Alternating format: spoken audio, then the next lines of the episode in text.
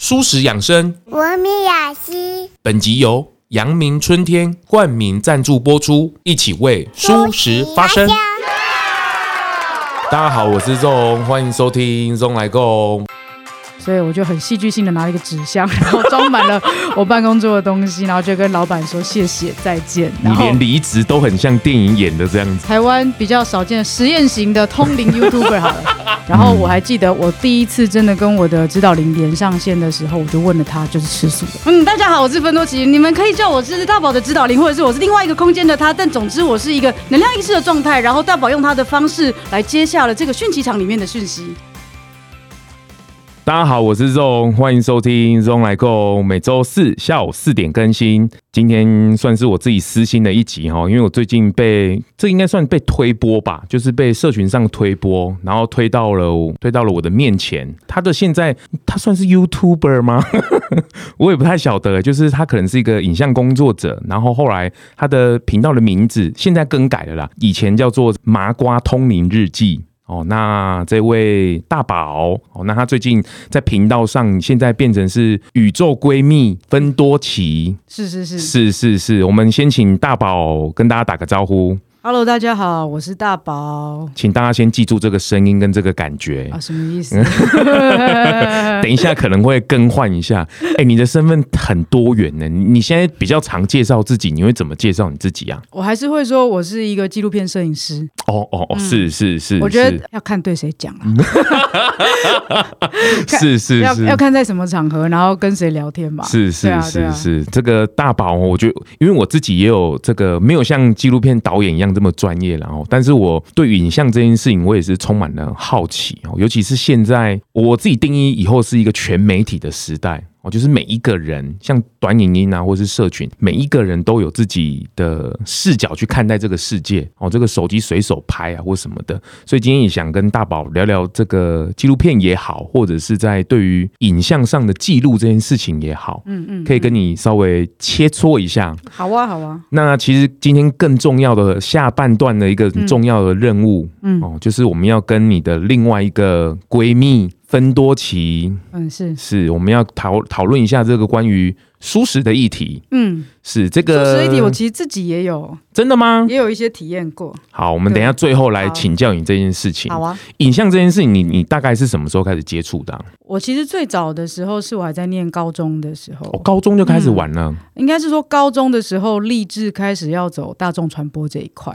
Really？对，那个时候刚好有一个很特别的 moment，是一周刊。引进台湾的时候，哇，我们年代差不多了，不要大家不要这样，应该是民国九十一年左右。哦。对，那个是苹果那时候刚进来，一周刊那时候刚进来，对对对，是。然后那个时候大家开始第一次被那种所谓的狗仔队的那种新山色的新闻给轰炸，那就大家看到苹果报纸都好想买哦。然后每一每个每个礼拜不是都要去 Seven 买那个一周刊，然后看看这一次又是哪一个名人突袭这样，对，又要爆料什么了这样子。对对对，然后那个时候就是因为这个。东西进来了之后，我感觉到不堪其扰。你被轰炸了。对，我开，而且你知道那时候我们就是刚好高中会开始说，哎，接下来我们要考大学的指考，会考一些时事什么的。你是普通科吗？对对对对。哦，高中是念那个北一女中。哦，你是北一女的。呃，对。是是是。然后你怎么没有去一队啊？我我在篮球队，我是运动的。哦，真的哦。哦。但总之那个时候我就开始觉得，因为我们不是大家都在升高一到高二的时候要选组。对对对对对，文组还是理组？对对对对。然后我差不多就是在那个高中一年级下学期的时候要面临这个抉择嘛。哦。然后我其实那时候有两个方向。哦。我一个其实是我很想要当医生。都 what？我想要就是疗愈别人，帮助需要被帮助人。当时的我是这样想。哦，是是是。然后另外一个我是觉得每天都在看这些一周刊跟新三色的新闻，然后别人的八卦，其实对我的人生没有意义。这些讯息对我来说没有意义。我想要传递好的讯息。对。哦。所以我那个时候就觉得，哦，我两件事情都蛮想做的。一个是做医生，协助别人。然后另外一个是传递好的讯息。然后我们很有趣的是，因为呃，我们家其实算是经营那个会计师事务所的。哦哦哦。然后我妈妈是税务人员，对，她她是公务员这样子。哇。然后那个时候我回家跟家人讨论，然后我爸就说：“不要啦，你看我们的客户如果是医生啊，他他赚再多钱都是给老婆买名牌，给小孩出国留学，然后他的人生就是一个礼拜有六天都关在一个小小的诊间看病的人。你爸观点也没有错了。我爸就从他的方向用这种方式来跟我说：“他说你真的要当医生吗？很苦啊，而且每一天都是愁眉苦脸有病的人来找你这样子来看病。”然后我就说：“哦，好好是哦，也是。”我还那时候真的很很认真思考他讲的话。那后来想说：“嗯，好，那那不然做大众往大众传播，就是学媒体这一块也不错。哦，嗯，不然我一直觉得那个时候我们还没有什么 FB。”这些都还都还没有，都还没有，无名小站也还没有。对，可是就开开开始感受到那一种资讯的焦虑，嗯，跟那种呃无意无意身心的资讯。那时候手机还在 Nokia 那个时候，对对，还是所谓的嗯非智慧型手机对对对对对对。所以那个时候我就想说，好，那我就决定了，我要走社会组，我要念传播。哦，对，所以后来那个时候就决定，那就是传播的科系，我就后来就。就考上了那个政治大学的广。是是是，哇，你你的想法都蛮正面的呢，就是我想要去帮助别人，或是导正视听也好。对，你家教真的是蛮蛮严的。哦，我我小时候真的就是有没有满腔的热血。是是是，嗯嗯这个感觉得出来，因为通常读媒体啊，或者是这种当医生啊，就是一般的传统就觉得啊赚大钱啊，钱比较多啊，然后或者是想要变成名人啊，有身份。地位这样子，是。但是你的思考点却不一样。我觉得可能跟家庭教育很有关系啦，嗯嗯嗯、因为尤其家里如果是税务或是会计，对他们来说钱是数字哦。对，因为他们看多了，看很多有有很多数字，可是不快乐的人哦。是，对是这个变成一种他们家长的，我家长我的爸妈的家庭的价值观，所以他们并不等于，他们并不认为有钱等于快乐。是对，而且反而你看，如果你是经营做会计相关的话，会来找你的客户就是有。金钱烦恼的人哦，那你长期都在跟金钱烦恼的人洗脑了，就是相处跟解决他们的问题的话，你渐渐会觉得钱多等于麻烦多。哦，对，这个是一个信念不断的培养，那是环境造成的啊，嗯，因为你家里有那样的环境跟资讯呢，对，所以你会得到这边的数据的统计，对，然后我会在这个耳濡目染之下，开始觉得我的人生追求金钱绝对不是首要，对，因为我的爸妈会告诉我，太多有钱人都不快乐了，对，我们我从小就在这个观念里面长大。我说你爸妈不会是向往的那一群人呢，他们反而是因为他们都是有状况来找。他的对，所以他是要解决他们一些状况的部分。对哦，从小就是嗯，就是在这样的环境。对哦，难怪你会这么正知正确。没有，我不晓得这叫不叫正确。可是我就觉得，其实就变成是呃，我爸妈跟金钱的关系也蛮微妙的啊。为什么？怎么说？你看，如果真的把钱等于是麻烦的话，当你身上有钱的时候，你是等于有麻烦吗？哦，就是他跟金钱的那个关系也是很微妙的，哦、或甚至说，假设我爸爸他会，我、哦、现在在这边讲他八卦，好像不是。你已经为时已晚了，爸爸，你先把耳朵捂起来。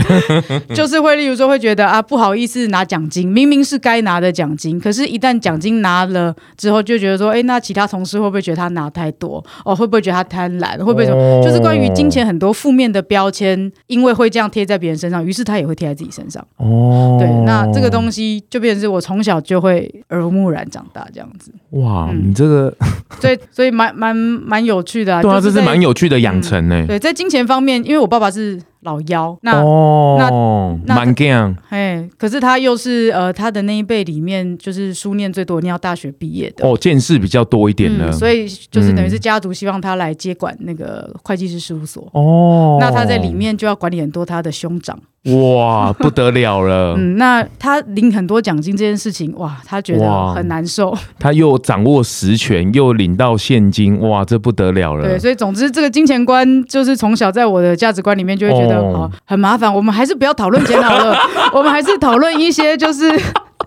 人生到底怎么样可以找到快乐的方向？好了，这样子。可可是我跟你讲哦，现在的八零后、九零后，因为我自己制作节目的关系哦，所以我也看到一些八零后、九零后的人啊，他们因为小时候的金钱的满足，相较于我们的爸爸妈妈相对比较满足了一点，所以他们其实现在在追求意义会大于利益。就现在年轻人他。并不是说你给我很多钱，我就愿意跟着你走。他反而是在你身上有没有学到东西，或者是有没有什么未来性等等的。他们，而且他们现在也不知道是现在时代塑造还是怎么样。他们为了要成就一件事情，他们可以斜杠很多的事情，为了满足或者是达成他的自我实现的这件事情。我觉得这是在上一辈比较少看到的。我觉得这就是你跟我现在在做的事啊，哦，是吧？是是，对啊，我们一直在做，像做这个 podcast，也不是在寻求赚大钱嘛，钱是很重要，可是我们是因为追求意义，所以开始做的嘛，一直做到现在，对啊。不过我这个就是我觉得在在做影像人，或者是在记录人，甚至我们拉到一个比较比较第三者的角度去看事情的时候，我们比较不会。深陷其中，是那也比较能够看前因后果，然后会对我们的思维造成一些一开始会是冲击，就说啊，有这样子的人，哦，有这样的事情，然后回过头来就会开始去问，去找解答，然后你的路是吗？你也是这样子的过程吗？呃，是因为其实其实我大学呃念到。毕业之后，我一开始进到产业里面是在广告制作公司上班。哦哦，广告哎、欸，广告很辛苦哎、欸。对，那个时候就是三十秒的影片可以花七百万做。嚯嚯，那那那就是电视那时候的光景呢、啊？对对对，可能十几年前是。电视广告还是独大的时候，是是是，对，还没有什么 YouTube 那些都不还没有不流行的时候，是是是，所以那个时候那是一个很高压、高非常高压，然后薪水坦白说非常少，我觉得。跟时算换算时薪是非常低的，非常低，非常低，非常低。可是，在工作场合里，你会，我们我会见到偶像，会见到明星，是是是。那会觉得哇，我好像其实在这个虚荣的里面是蛮被满足的哦，在那个状态下，就是你感觉好像跟他们快要变成朋友啦，或者跟他们同一个空间里面呢。对对对，或者说，哎，那个拍这个广告的时候，我帮金马影后撑伞，对对对对对对对对对对。即便我只是有帮他撑阳伞，可是都会。觉得哦，我好像在这个世界里。对，虽然我的薪水可能是他的千分之一，对，我还可以跟他们拍拍照啊，很靠近呢。对对对对对，然后这样的生活大概维持了，其实没有很久，大约两年。你还可以熬两年？嗯，熬了两年，然后大概从就是一进去都是制片助理嘛，最小的制片助理，从买便当、撑阳伞开始。然后因为呃我英文能力还算 OK，所以后来有一些广告片是会聘请外国的导演、哦、或是外国的演员呃明星来的时候，哦、我就担任中间的翻译。哦哦，我会协助剧组去翻译他们要的需求，这样子。哦、一个像嗯，所以后来就有做到比较高一点的职位。是是是。可是那压力真的也蛮大的，也更大，嗯、不一样的程度了。对，嗯嗯，不不一样的程度。嗯嗯。我觉得我那个时候呃。我广告应该拍过最最高峰的是拍凯特布兰奇。哦，对，然后导演就是鸟人的那个导演，我这哦，对，阿里汉德罗·贡萨雷斯，对，哇，这个对听不懂，神 鬼猎人里奥纳多的那个导演。哦，对，是是是，鸟人导演是他，对，哦，然后摄影师是法国人叫菲利普，他是拍一代宗师，哦，跟王家卫拍一代宗师的那一位，那这个就是众星云集，然后一起来台湾拍片。哇，你那时候是当的是翻译的部分？嗯，对，我那个时候是我们的制片经理的，跟着他的翻译。哦哦，对，因为就他是帮 SK Two 做全球代言人。哇哇哇！然后他们来台湾取景，因为那个时候日本刚福岛大地震，所以他们觉得在福呃在日本拍片不安全，所以想要移来台湾。那那个时候也刚好那个契机契机呢，哈。对对对。哦哦。所以我们那时候就在日月潭取景。哦哦。我那个时候就见证到了一种哦，原来。广告是可以拍到这个程度的，这样子。哦，对，哇，你在这个影像的视野里面，其实扩大的蛮多的，不是只有一个职员或者是一个纯工作而已，哎，你一直往，也不是往上的感觉，就是视野慢慢的打开啦，然后去能见度学习到，其实蛮。蛮多的耶，我觉得就是一个旅程吧。这个旅程上面会有好的风景，嗯、会有坏的风景，可是就是旅程。那我见过了这边的风景，那边的风景以后，我就开始有所选择，知道我的目的地要怎么去修正。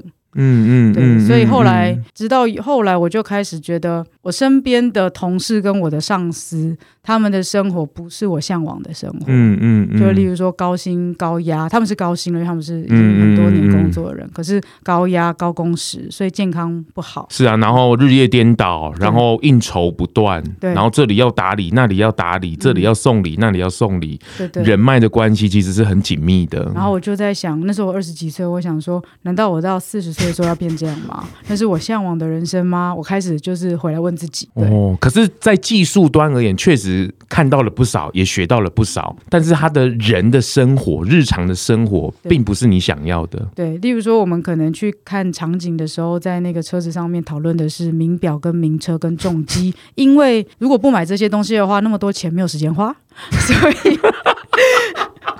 对，就是才会开迪特啦。对对对，买一些物质上面贵重的东西，奢侈品这样子。那我就在想啊，我四十岁变这样，好像我希望有其他可能性。在那时候，你小小的脑袋瓜里面种下了这个想法。对，所以我后来我就提了离职，就两年嘛，然后我就离职。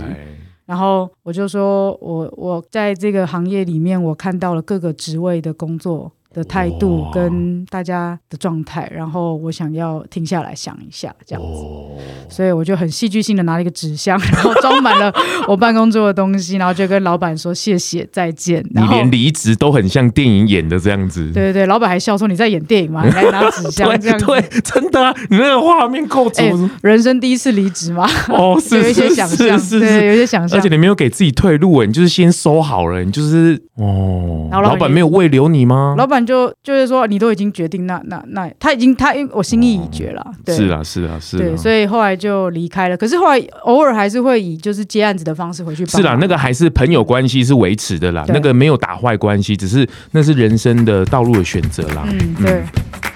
阳明春天于二零二一年荣获米其林首届绿星，那今年二零二二年他们继续蝉联米其林指南绿星，耶！那什么是米其林绿星呢？表扬在永续作为上领先的餐厅。评审所考虑的元素包括时令食材的使用、餐厅的环境足迹以及厨余系统、垃圾的处理与回收等。每一间绿心餐厅都不相同，都以独自独特的方式运作，但都对身边的世界有所正面的影响。米其林绿心餐厅提供的美食体验，结合了卓越的厨艺与善待环境的承诺，对于美食爱好者和整个业界来说都深具启发。而创办人陈建宏陈董。表示非常感谢米其林指南对于阳明春天的认同与肯定，舒适、永续、健康，环环相扣。永续的经营都需要保持尊重万物与生命的初心，坚持对理念并且实践，是知行合一的承诺。连续两年得到米其林绿星的奖项，是莫大的殊荣与肯定，也是责任的开始与延续。未来更期许带动绿色供应链，例如支持环境友善的小农与公平交易的厂商，以推广永续饮食与文化。再次恭喜阳明春天，今年继续蝉联获得二零二二年米其林指南绿星。不过你蛮快抽离的啊，就是有些像我最近也是接触蛮多的，就是很多的这些记者们啊，或者是跟在这些名人旁边，或是大老板旁边的，都以为你好像跟他很亲近，就会变成他。嗯，但其实头脑摇一摇，想一想的时候，你回过头来，就是他们有他们的生活圈，跟你的自己的生活圈其实是很多不一样的。他们有有钱的生活，那虽然不一不一定是他的，可是那是他的家族的事情，他的人脉的关系。经营并不是你想象中的那么光鲜亮丽的，对，是哇，你看的也蛮透的啊。那个时候很可能工作时间很长，所以一直在想这些事情，我会一直跟这些人接触到嘛。你有跟你爸爸妈妈商量没有了？我也忘记了，我可能是告知吧。我忘记了，是是是，我告知你哦，很棒。但但但那个时候我就决定好，我还。我看了这么多职位，我最喜欢的是摄影。哦，真的吗？对，我那个时候觉得我很喜欢，呃，创造视角，创造影像，创造我看见的美，分享我眼中的样子，这样子。哦，我那个时候在想的是这个，然后我又认为我其实不没有能力担当到导演的那个分量。我当下的我是这样觉得嘛，所以我就觉得好，我要去学学摄影，所以就离开了那个公司之后，我就去报嗯报名了台北的一个摄影学校一年的课程。哦哦哦哦，其实你一路以来都蛮有意识的的在往前进，或者是在思考事情呢？对，我是一个很逼自己。哎，对，对不对？你你感觉都是很有意识的去去 push 往前，对对对，或者是你该不会连篮球都是很 push，或是看电影放松，连吃饭都是很 push 自己的？没有没有，看电影。哦，我会觉得很多时候都在做功课，但所以放松这件事情也是这几年开始进到身心灵的世界里面后，才渐渐去学习的。所以你在这一段期间，就等一下我们要聊的这个记录看不见看不见台湾的之前，嗯，你在身心灵这一块完全是零零，没有没有。你身边也没有这样的人？没有，我妈妈就可能就是佛教徒，哦哦，可是我并不认为我有跟你跟他会有什么关系？对，没有亲近感，对。哦，嗯、是是，哇，你很辛苦哎、欸，大宝。不会不会，当当下当下可能辛苦吧，可是过来以后就觉得，其实我那时候的辛苦，其实都是在跟现在是啊借幸福啊，我觉得是啊，那个回头过去都是养分嘛，就是他为什么要让你。经过这么多，你达到了一个一个点之后，你回头看就哦，原来如此。对对对对。因为如果你没有这样的视野，透过跟这些人合作，而且他们都是有相当规格的人，那你可以透过他们的故事啊，来了解跟理解更多人。其实跟你现在做的事情，这种同理心是很重要的，因为你要站在他的立场去想很多事情，是你才有办法去协助他看破一些事情。可是，对了，后来这个。YouTuber 里面也是让你自己也瓦解了，这也是一件。等一下我们再来谈一下瓦解的这个部分。嗯、人生总有几次瓦解的部分哦。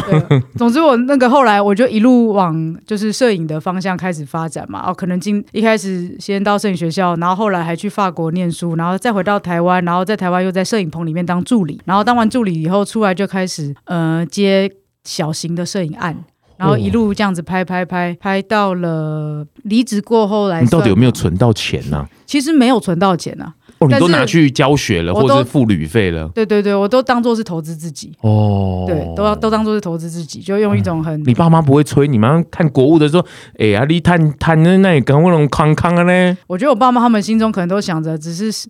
什么时候回来接家业啊？时候未到而已啦。我总觉得他们其实到现在，我们家里的长辈也还是会有这样的想法。哦，真的吗？他们是期待你能够回去回去接家业啊？哦，会计也有传承家业的部分哦。会哦，会计一代、会计二代哦，真的哦，嗯、哦、嗯。因为像我爸爸，他后来去接公司的管理，他也是后来再去补念会计相关的哦，账本的传承传承不是哦，秘密资金。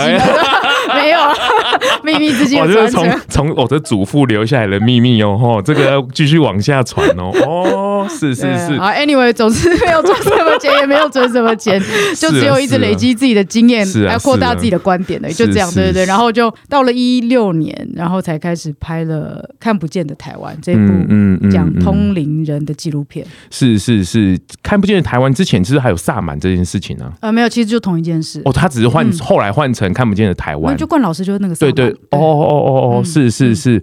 很棒，我觉得这个就是影像，不是我不知道怎么讲，就是关于影像这件事情，或者是。在看别人的世界的时候，其实这个观点会很不一样，因为他不是专注在于，因为他要同理，或者是他要跟他很贴近。我觉得纪录片也是，你必须要跟他很贴近，甚至融到他的生活里面。有时候你会那段期间会看不见自己，因为你会变成是他的思维去看，然后你又要站在大众的思维去看。哇，这件事情是会让你自己是消融的，哎，不 OK 哎，你这样才比较好去贴近吗？嗯。我觉得从广告业转到拍纪录片，其实有一个很大的转类点是，广告其实就是一直在营造一个很美好的世界，嗯嗯嗯，让你向往的世界，里面的人都很漂亮，里面的产品都很新，然后世界都很美。对，照片，哎，对，呃，影片或照片都一样，都是那个样子的，对，美到不像真的这样子，对，是。可是纪录片就很反差，很真实，很真实。然后我其实也是因为出国之后换了一个脑袋，然后我才发现，特别是法国吧，对，特别是法国，嗯嗯嗯，因为以前我觉得身为一个台湾长大的小孩，坦白说，那个视野的翻转跟脑袋思维的翻转是很大的，很大的。我们其实以前小时候受的教育，可能看就是国立编国立编译馆的课本，然后我们对于过去的历史的视视角只有一种，是那个解释是很单一的，非常单一。然后你说有很深入吗？也没有真的，而且原生。跟家庭的思考也会局限了你。对，嗯嗯嗯。然后我们对于过去的自己，好像其实并过去的台湾是什么样子，其实并没有真的很深入的去了解。没有没有，对，都是从上一代口述里面的。对，那那你说，我们如果华人真的有五千年的传统，我我其实我不晓得我继承到什么。可是我去了法国之后，我发现哇，法国人很了解自己，哎，嗯，而且他们因为一直站在过去的人的哲学思考上面，或者是他们的历史经验上面，他们会有一个思辨的过程，对，所以他们高中生就可以考哲学了，对不对？高中的考试就可以考哲学，然后很多时候都是一直在 push 那个小朋友在学习的过程中，因为他们的浪漫啊，会希望他们自我价值啊能够出来啊，表达跟美式的比较不一样，他们多了一点浪漫的那种人文的情怀。他们还，而且他们相对是蛮个人主义的，跟儒家的思想不太一样，不太一样，不太一样。嗯，我觉得儒家相对是很喜欢表面上的和平的啦。这个是这个。B，哎，后面怎么都没有人画圈圈？这一段是很合理的吗？是啊，我我觉得法欧，我觉得你去选择欧洲的也是，它比较人文气息，然后它它的纪录片跟它的影像是，就是你视野要打开来，然后你去看了很多事情，你才有办法回过头来再慢慢解锁。我们好像小时候被封印住了一样，是。对，就小时候就像你讲，我们看画可能会有说哦，印象派他们的画就是用什么样的技法，对对对，然后怎么样让它晕开，然后那个光影的朦胧什么的。是是是，可是如果到法国，他们是说为什么？当初他要这样画，对对对对，他要表达的是什么？他的核心的价值到底是什么？他去感受这件事情，而不是看他的技术而已。对对，是是。所以后来我也跟大宝这边分享，就是我后来在教学，在影像教学里面，其实我也跟大家很多同学都说，来找我教学的人一进来都在烦恼怎么动。可是教完，透过我的教学教完学之后，他们其实更烦恼的是你的故事到底是什么？你想说的话到底是什么？这件事情才是最没有办法被取代的。对，因为其实早期在我们刚开始学影像，例如说我们在大学，你是念世新，我是政大，我们学那时候科班在学的时候，我觉得一开始我们都想要学技术，对，就是很烦恼那个技术跟硬体。对，可是毕业之后，然后我可能有了一些不一样的经历之后，后来就发现，如果你的观念很模糊，影像再清楚都没有用，都没有用啊，因为没有观点呐，它没有视角啊，那大众根本就不知道你要交代什么啊。对，就可能是一部呃很漂亮的电影 或很漂亮的影片哦，可是那个男主角大概在十分钟之后就不用看，我后来都快转。我，第一我跟你讲，前十分钟那个一个 long shot 那个长镜头很好看，场面调度很漂亮，可十分钟之后他就一直在讲他内心的抗争，然后纠结了八十分钟，没什么好看的。是啊，就是回归到故事的本质。我也是刚好这几年的学习，透过故事的拆解，最简单、最简单的故事就是绘本，简单的对话，言简意赅，然后它的意义是很深远的。那这也是现在这种资讯海量的时候，大家人手一机都可以拍。可是回过头来，就是你想说的话到底是什么？你的故事的，你有你的观点，他有他的观点，可是那你的观点是什么？你的观点是真正是你的观点吗？还是你去听来的观点？你也从来没有问过自己，所以我觉得现在年轻人也会有一点点，嗯，跟着风向走也是啊，哦，或者是跟着群众走也是啊，他会忘记那你自己的价值在哪里？是吗？是吗？你有这样的观察吗？呃，有，因为其实如果这个要讲到后来在经营就是身心灵这一块，成为一个，呃，我算是通灵。嘴软对不对？是还在嘴软？但是这个叫什么？台湾比较少见的实验型的通灵 YouTuber 好了。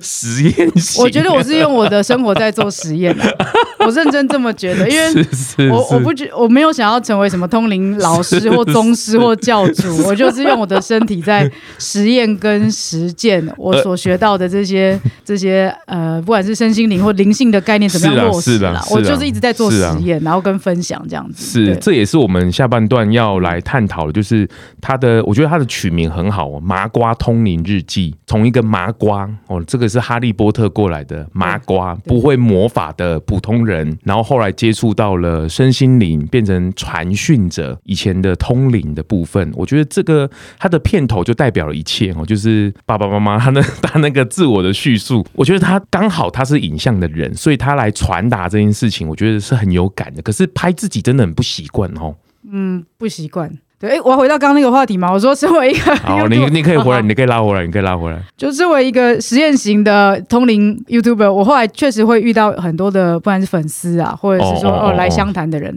其实真的十个人里面有八个人都是因为不知道自己的方向在哪里。哦，你现在有一点点数据资料库了哦。对对，就像你刚才说的，会觉得年轻人好像他们找不到自己的方向，无法定义自己是谁。是啊，因为可能资讯海量，海量啊，资讯海量啊，还有很多的 Netflix 还没看呢，很多的 迪士尼 Plus 还没听呢，啊，很多 p a c k a g e 还没听呢，我都还没有听，还没有看，我怎么我去公司去学校怎么跟人家讨论呢？是是是是，所以资讯的打开，但是回过头来还是回来看看自己的观点到底是什么。嗯，虽然说很多人都都用政治的议题啊，或者是一些带风向这个事情，台湾的媒体确实还是要有一点点责任在了。我觉得，对对对对，他们这是上一辈每一代一，最近我也学到一个一一句话，就是一代一业。一代一业，对对对，一代人有一代人的使命，跟他要传达的，就像那个业是业，呃，事业的业，事业的业，一代一业，就是二代接班人或者三代接班人。你看他们小时候，爸爸妈妈工作很辛苦，希望他们过得更好，出国学习啊。他们什么时候回来？就是爸妈身体不太舒服的时候啊，我给你等啊，给你等啊。啊，你二代接班的时候，哎，开始要管事情的时候，哎，爸妈身体又好了哦。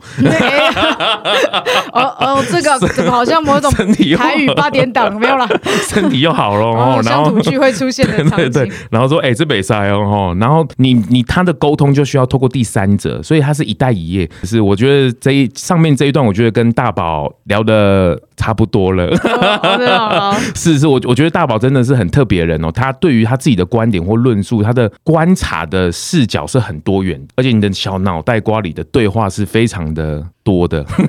对，但是我其实不太会被一般的朋友哦，但对，但是其实我朋友不会认为我是小剧场多的人，但其实我是真的一直是啊，是啊，你的脑袋里面是不断的思辨的过程，对，一直在想，可是不是掉到情绪里面的那种剧场，对，是嗯，比较直男脑。喂喂喂喂喂！就是一直用那个很错误的标签来完成。奇怪，后面的人怎么都没有人画圈圈呢？都是很合理的吗？我们不是说真善美的真要放在前面 吗？好好好，我不阻止，我不阻止。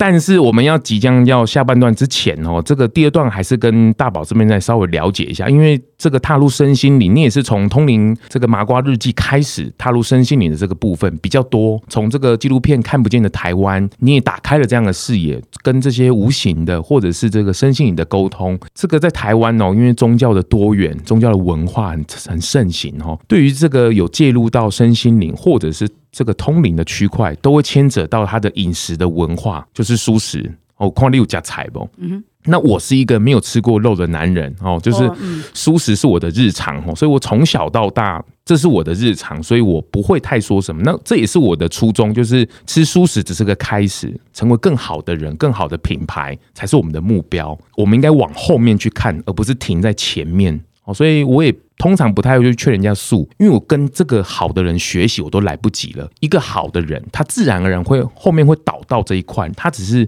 时间上的问题而已。对于素食的这个，我觉得你踏入通灵的这个部传讯人的时候，你困扰应该也不少哦。嗯，你对于素食的看法是什么？我其实在我开始可以接训之前，我自己就有吃了一年的素。Really？你怎么那么想不开？不是，嗯，因为我那个时候我应该是从国外回来，然后自己当摄影师，哦，然后拍着拍着，后来有一次就有接触到关于谈呃动物权，哦哦，然后以及讲就是呃动物他们在被做成肉的这个过程是多么的，就杀生的过程其实是残忍的，生命的呐喊，对对对，所以我那个时候有看了一些相关的影片，然后听了一些演演演讲啊什么的，然后我就开始觉得，哦，如果我不吃肉，我也也可以活的话，那我就不吃啊。是，对啊，我这样可以减少他们的痛苦的发生嘛。哦、对，所以我那个时候就开始把我的饮食转变到无肉的生活。哦，真的吗？嗯，然后我吃了一年的素，自主自主转换，自主转换。然后如果回到家里跟爸妈聚餐，我就是锅边素，很棒，很棒。对，就例如说是那个什么。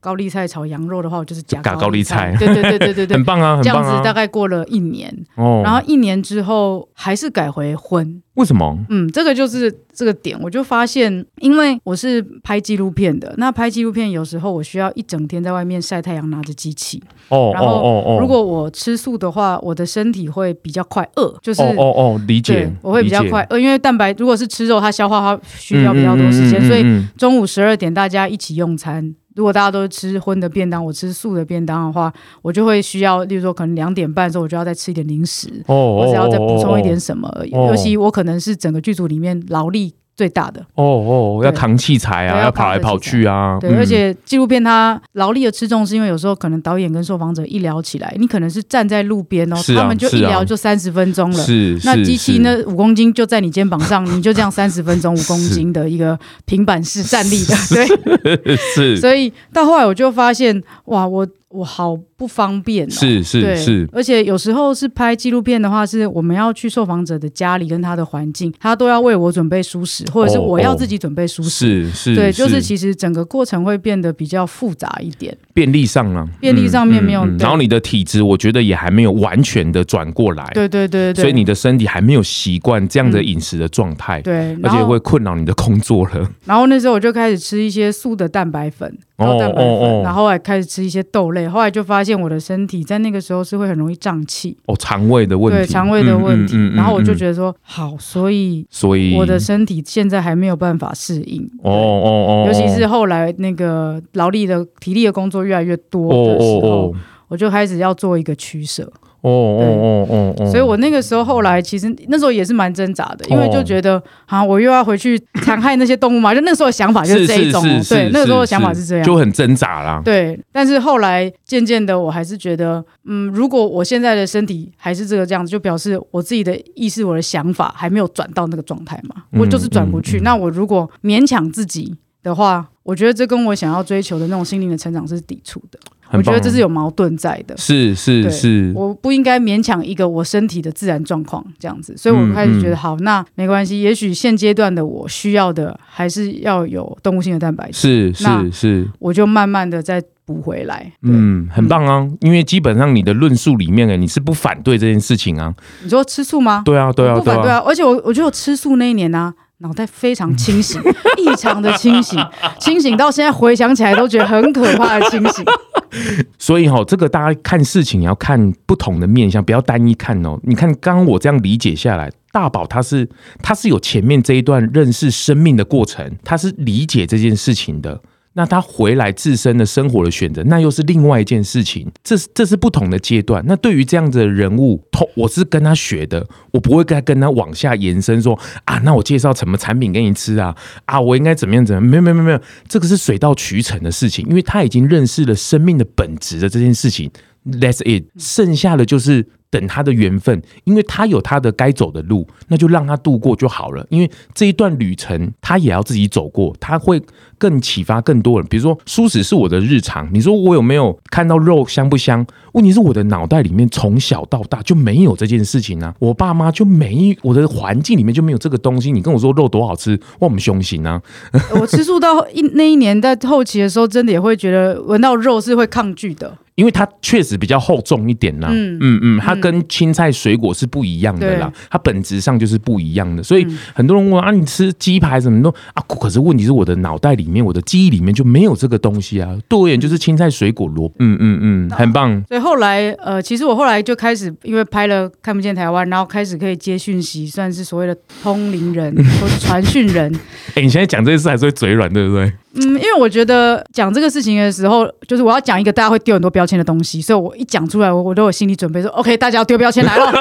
好，通灵人，OK，丢完了吗？丢完了，好好好。你你的纪录片里面，你灵性出柜，这个性别出柜。然后又拉了一个蔬食的标签，哇！你这个蔬食标签还好吧？哦哦，总之我后来就开始可以接续嘛。其实我也我也想要知道我以外的观点是什么。如果我可以接所谓的我的指导灵，好了，我们这样称呼他，我可以接相较于我不同的存在的一些能量体。那我好奇他们的观点对于蔬食是什么。然后我还记得我第一次真的跟我的指导灵连上线的时候，我就问了他，就是吃素的。哦，真的假的？真的啊。我那时候第一次接续，然后得到他的名字。子，然后接着问他那个问题，就是人家说吃素，我想我就是我想要知道你对于吃素的观点是什么。我那时候就这样问他，哦哦哦、我说因为在我的想法是，我会觉得我如果要吃肉，那就会有动物被杀害，哦哦哦、那是动物在死的过程也很痛苦，是是，而且甚至还有就是人家会。佛教会说什么六道轮回啊？好像就是它是一种惩罚，或者是必须要去经历那个痛苦。是，我想要知道我的指导灵，你的观点是什么？嗯嗯，对。就他那个时候，他给了我一个我没有想过的观点。嗯嗯嗯，他那个时候说，其实对动物来说，你吃它们。是在帮助他们提升自己。我说什么意思？他说，动物牺牲他们的身体，成为你前进的养分，嗯、就很像你去捐血，嗯、你把你打一针在你身上，嗯、然后你把血捐出来给需要血的人。嗯、他们如果没有你的血，嗯、他们没有办法活下去。嗯嗯，嗯对，他说，其实那一个动物的一生，从灵魂的角度来看，是非常非常短暂，就很像你捐血的时候，那一针打下去那么短。嗯嗯，嗯你捐血的过程，从进去到出来，那个捐血是可。十五分钟、二十分钟，他说：“对动物，对从灵魂的角度来看，动物的一生就是这么。嗯、所以其实那个痛苦不是我们人去投射跟想象出来的那样子等级的痛苦。”他那时候给你的回答，他的观点是这样子。对，他的观点是这样子。嗯、然后他还说到说：“嗯，就是所谓的当动物的人，呃啊，当动物的灵魂，他其实并不是一个处罚，嗯嗯，才会去当动物的。其实他们有很大的慈悲心，他们愿意奉献自己的肉体。”给需要这个肉体营养的人的其他万物，因为不见得是人吃嘛，动物也会被动物吃嘛。对，那这就是一个自然的循环。所以他们，你在吃他们的时候得到了他们的能量，那么重点是你有没有运用这个能量？你有没有善用这个能量？还是说这一盘肉到你面前，你吃一半就丢掉了，那你就浪费了。你吃了他们之后，你有没有感恩他们？嗯嗯嗯，对。你还是你是很无意识的去吃，然后抱就是乱吃这样子，嗯、你没有在感谢他们。他说重点是你的心意，因为如果你真的有在感谢来到你面前的这一盘肉食的话，嗯，嗯然后你有把这个能量运用在你想要去体验的人生旅程上面的话，嗯嗯嗯、你们在成就彼此。嗯嗯嗯。然后，所以你认同这个观点？我那个当下的时候，我是第一时间是吓到，我说哦啊嗯哎，怎么那么多钱？我说哎，什么是这样吗？我哎我。我没有想过这件事，哎，这样，我第一时间其实其实想法是这样。其实我我对于通灵都是，我对于通灵的讯息，我通常都不是他说什么我就相信了，我都是哦，你有这个观点，先尊重。嗯，我听了以后，我实验看看，或从我我试着从你的观点来看看这件事情，我去同理你的观点看看好了，因为毕竟我没有死过，我不知道从灵魂的观点来看 这是不是真的很短，因为我知合理这个问题合理，对啊，因为我就是人嘛，我只有人的观点，但是。我我。好，我听到了你一个从灵魂能量的观点来看是这样。好，那那接下来就是我试着从这个观点来看，那这件事情会会怎么走？然后接下来我就也会遇到一些令我很多思考的事情，例如说，我前一阵子两个月前我去拍一个纪录片，我们上山拍，跟着布农族的猎人寻根，是从花莲然后走了来回是八天哦。他们以前祖先住在很深山里，我们跟着他走了三四天以后到达那个猎场。哦，然后到达那个猎场之后，他就说他晚上要去打猎哦，因为这就是他们祖先的猎场嘛。因为我们就是在记录布农布农族的猎人是。然后呢，他就出去打，结果很幸运哦，一个小时不到他就打到了哦。然后打到了之后。他就回来，回来以后，他就跟我们说，他一打完之后，他就跟其他的弟弟妹妹说，这么快就打到了。然后我们就是拿我们所需要的，我们跟这个环境最和谐的。如果我们回程，就算有很大的水路在跟我们做鬼脸，我们也不可以再伤害他。做鬼脸啊！嗯，因为我们已经取到我们要的了。是是老是，对，他就说老天爷就是给我们这个，我们就拿这个。嗯嗯对嗯嗯。那他们就打回来了一只小小的，算是小的水路，是还不是长大的是幼幼就是幼鹿这样子。嗯嗯。然后他们就用那个背架背回到我们营地。是。晚上，然后我那个时候，嗯，晚餐后了，所以其实已经收工了。是，然后我就看着那个鹿从那个杯架上面，那个身体这样子，因为它要被放在杯架上，所以它必须手脚都要被扭曲、哦、被捆绑，哦、才变成一个不不正常的形态，才能够被固定在上面。是，是然后那个肉就是啪这样，身体就从那个杯架上倒到地上。哦，然后我就这样看着，然后我突然间我就说，我就跟我同事说，我要回帐篷，我没有办法。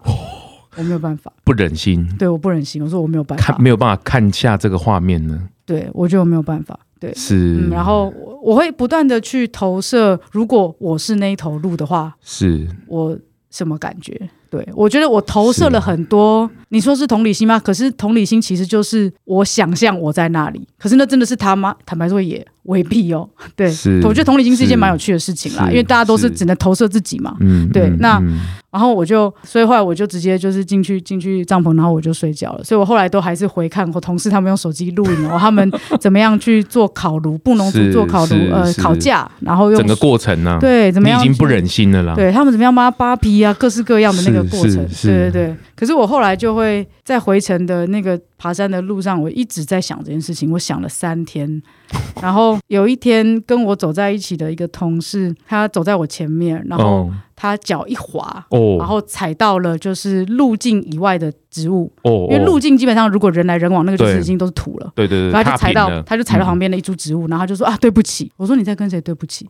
他就说植物啊，因为如果我刚刚注意力好好走的话，我就不会伤害到它了。然后我就觉得，在你的小脑瓜、小脑袋瓜里面完全画不上等号，哎，什么意思？很冲击的一个画面呢、啊，就是他他们可以对动物这样，可是对植物一个就不会去说对不起，都是生命呢、啊，都是生命。可是不是我的意思是说，嗯嗯嗯，嗯，其实重点就是他们的观点是，不管是动物还是植物，如果他们认为这是他们需要，他们找到了一个平衡的关系，嗯，那就好了。他们不会多取，不会贪取，理解，对，理解，然后对，所以他们会觉得。就像刚才讲的，我打到了一只鹿以后，我不会再打第二只鹿了。老天爷给我这个，那我是一个猎人，我如果只吃植物的话，我在这边可能我会不方便继续打猎很多天什么的，就是有它的一个方便性的便利性的考量。对，很棒，这个可以跟大宝分享的。等一下是跟芬多吉好好讨论一下。嗯。另外就是我最近我看了无意间看到一个报道，澳洲五千只袋五千万只的袋鼠 泛滥整个城市。哦，然后我跟我太太就讲说，然后因为澳洲我因为这样又开始吃袋鼠肉哦，然后我心我心里就想说，对啦，他们五千万只也不是袋鼠的错哦，也不是我们人类的错哦，因为我们要保护它动物权嘛，不能伤害它，但是它的栖息地基本上已经被我们占占领了，呵呵，他们已经没有一个循环了哦，然后也造成互相的干扰了，这个。没有谁对谁错，因为我最近在体悟一件事情，就是这个必须要是共同承担的。就是我在一百集里面的时候，也跟这些商业界的大佬们也理解这件事情。就是以前我们人类存在这个地球，哦，因为我们这个占比较有智慧的天地人万物，我们占了一席，然后我们有很有智慧，然后来取用地球的资源，是很合理的。地球都没有说什么，基本上就是你种什么，它也得什么嘛。整个环境也给你使用，动物的分配也给你使用了，它也没有说什么。但现在，因为为什么绿色影响力、绿色经济的起来，为什么这些大企业家或者是名人为什么想要投入？就是因为整个气候的关系，地球已经影响到他的日常了，他不得不不出手了，因为他的生活已经被影响了。嗯，所以。我们跟地球的关系，我们要回去思考，看怎么达到一个和谐，一个新的平衡。因为已经失衡了很久了。现我我要讲的是，不是说你吃多吃少的问题。这个先透露一下。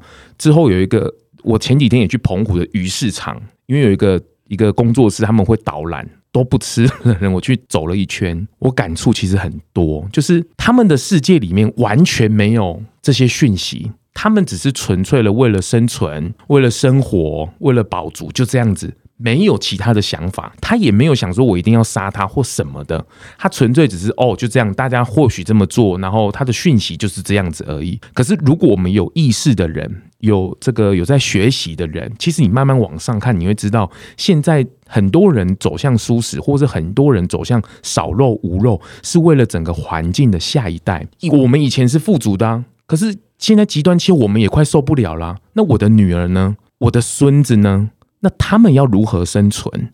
那这件事情是共同承担的。我不会说都是你们吃肉的人错。我觉得这是很不不不行的。这件事我也是人，我也有承担的部分，所以我愿意承担我来我的不便。我对于生命的祝福，我愿意坚持，因为我多一份坚持，我有多一份。为这个地球，或者为这个关系达到一个平衡，那我也不是说不可。我很多人都说啊，以后一定是无肉的世界。先等等，应该要先达到一个平衡之后再谈。可是你指的意思是说，所谓无肉是为了平衡之前我们对地球的伤害吗？它不是要平衡，而是达到一个新的起码先停损嘛。哦，用这个方法来停损。因为碳权这件事情，以肉来讲，一个肉的产生，它的碳权以现在的这个碳权经济来看是高的。你不管怎么样，你的碳权以肉来讲还是颇高的。畜牧业的呢，它的碳权就是高的。那如果要为了这件事，粮食危机也现在正在发生当中。我认为现在的蔬食，如果单纯一点来看，为了环境的的吃，为了下一代的吃。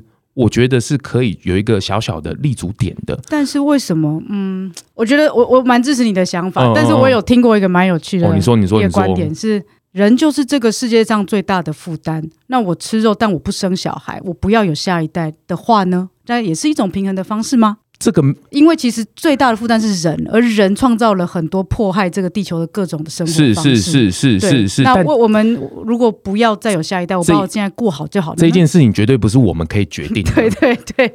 对，你有没有小孩，或是你过了怎样，不是你决定的，因为都有一个，你说这个上帝也好，你说谁谁谁也对，绝对不是你个人决定的。OK，你有或没有，也不是你决定的。那我们只能尽我们当下的一个心念。比如说，我就觉得大宝很好啊，他他看到这件事情，不管怎样，他一直始终有的那个挣扎，他挣扎一直都在啊，是是在对。现在我都还是还在还在思考是，是啊是啊是啊，是不是因为植物没有眼睛，所以我们不会去投射人的情感，嗯嗯嗯嗯嗯，我们会觉得我们砍下它的时候，它不痛。呃，我我觉得这是大地给我们的礼物，维持生命一个最低的一个礼物。你说，你说靠空气、水、阳光我们就可以活，OK 啊？可是问题是我们人需要一点点。那透过种植，它会再生啊。以前是种了植物，是它还会再生，它还有种子，它是循环的啊。所以你说它会不会痛或是什么？那是其次了，因为这是大地滋养我们的礼物。所以它不是说伤害它或不伤，这是一个礼物，这个地球送给我们一个礼物。可是因为我们现在是因为多了会泛滥，我们想要了等等的，后面才会才有这些问题的衍生。从最原始来看，以前也没有常常吃肉啊，古早人还是过年过节个假巴呢。他平常也是含机枪吗？他也不会每一餐都需要啊。嗯嗯嗯。如果从原始的角度，可是我认为现在大家对于生命的探讨，我觉得可以去对，可以去探讨，可以去，你有你的选择或什么的。可是我认认为这个大环境，我们要共同的看能不能达到一个新的维持的共同的点。嗯，然后大家可以各各尽本职。我我可以理解，呃，芬多奇可以。我等一下可以跟他探讨，就是他认为的这个感恩，这个灵魂。当然，他我也可以稍微理解芬多奇他的换算人类的年龄。可是为什么比他大的光体而言都没有去谈论这件事情？比他岁数还要多的所谓的大光源体都不会特别谈到不吃素的这件事情，或者是他的灵魂是像捐血一样的？那为什么就？由他来谈这件事情，是这个观点去谈的。嗯，这个等一下可以稍微跟他分享一下。那我我觉得尽我们自己的可能，尽我们一点点小小的心意，我认为不管你为了什么而做，就算你有那个念头是支持的，我觉得都是很棒的事情。剩下的都是你自己的选择，或是你的那个过程。比如说我的路程是，我是被爸妈吃蔬食的过程养大的。有些人是这个阿公阿妈回去的时候。他送给他的礼物，有些人是为了他的宠物，有些人是看到那个画面不忍，然后有些人是怎么样的叭叭叭。就算有些人他是思想上支持，可是他还是做这件事，我也觉得 OK。起码他愿意支持这个事情，他的想法是认同的，只是他做不到而已。那我也是。接纳这样的人，起码他是往还是往那个方向走的，他并不是反对这件事情，或者是他没有这件事情。OK，所以往那个方向走，对你来说还是相对好的，对吗？我没有什么好跟坏。如果这个环境现在的科学的数据来讲，已经是数据是往下走的，所有人都的提出的物理性的解科学的解决方法都是提出这样的看法的话，那我们还有更好的选择吗？你是说，哦，现在的物理性科学家也在谈畜牧业的事情，嗯，谈到环境气候的问题，嗯，大部分都直指这件事情。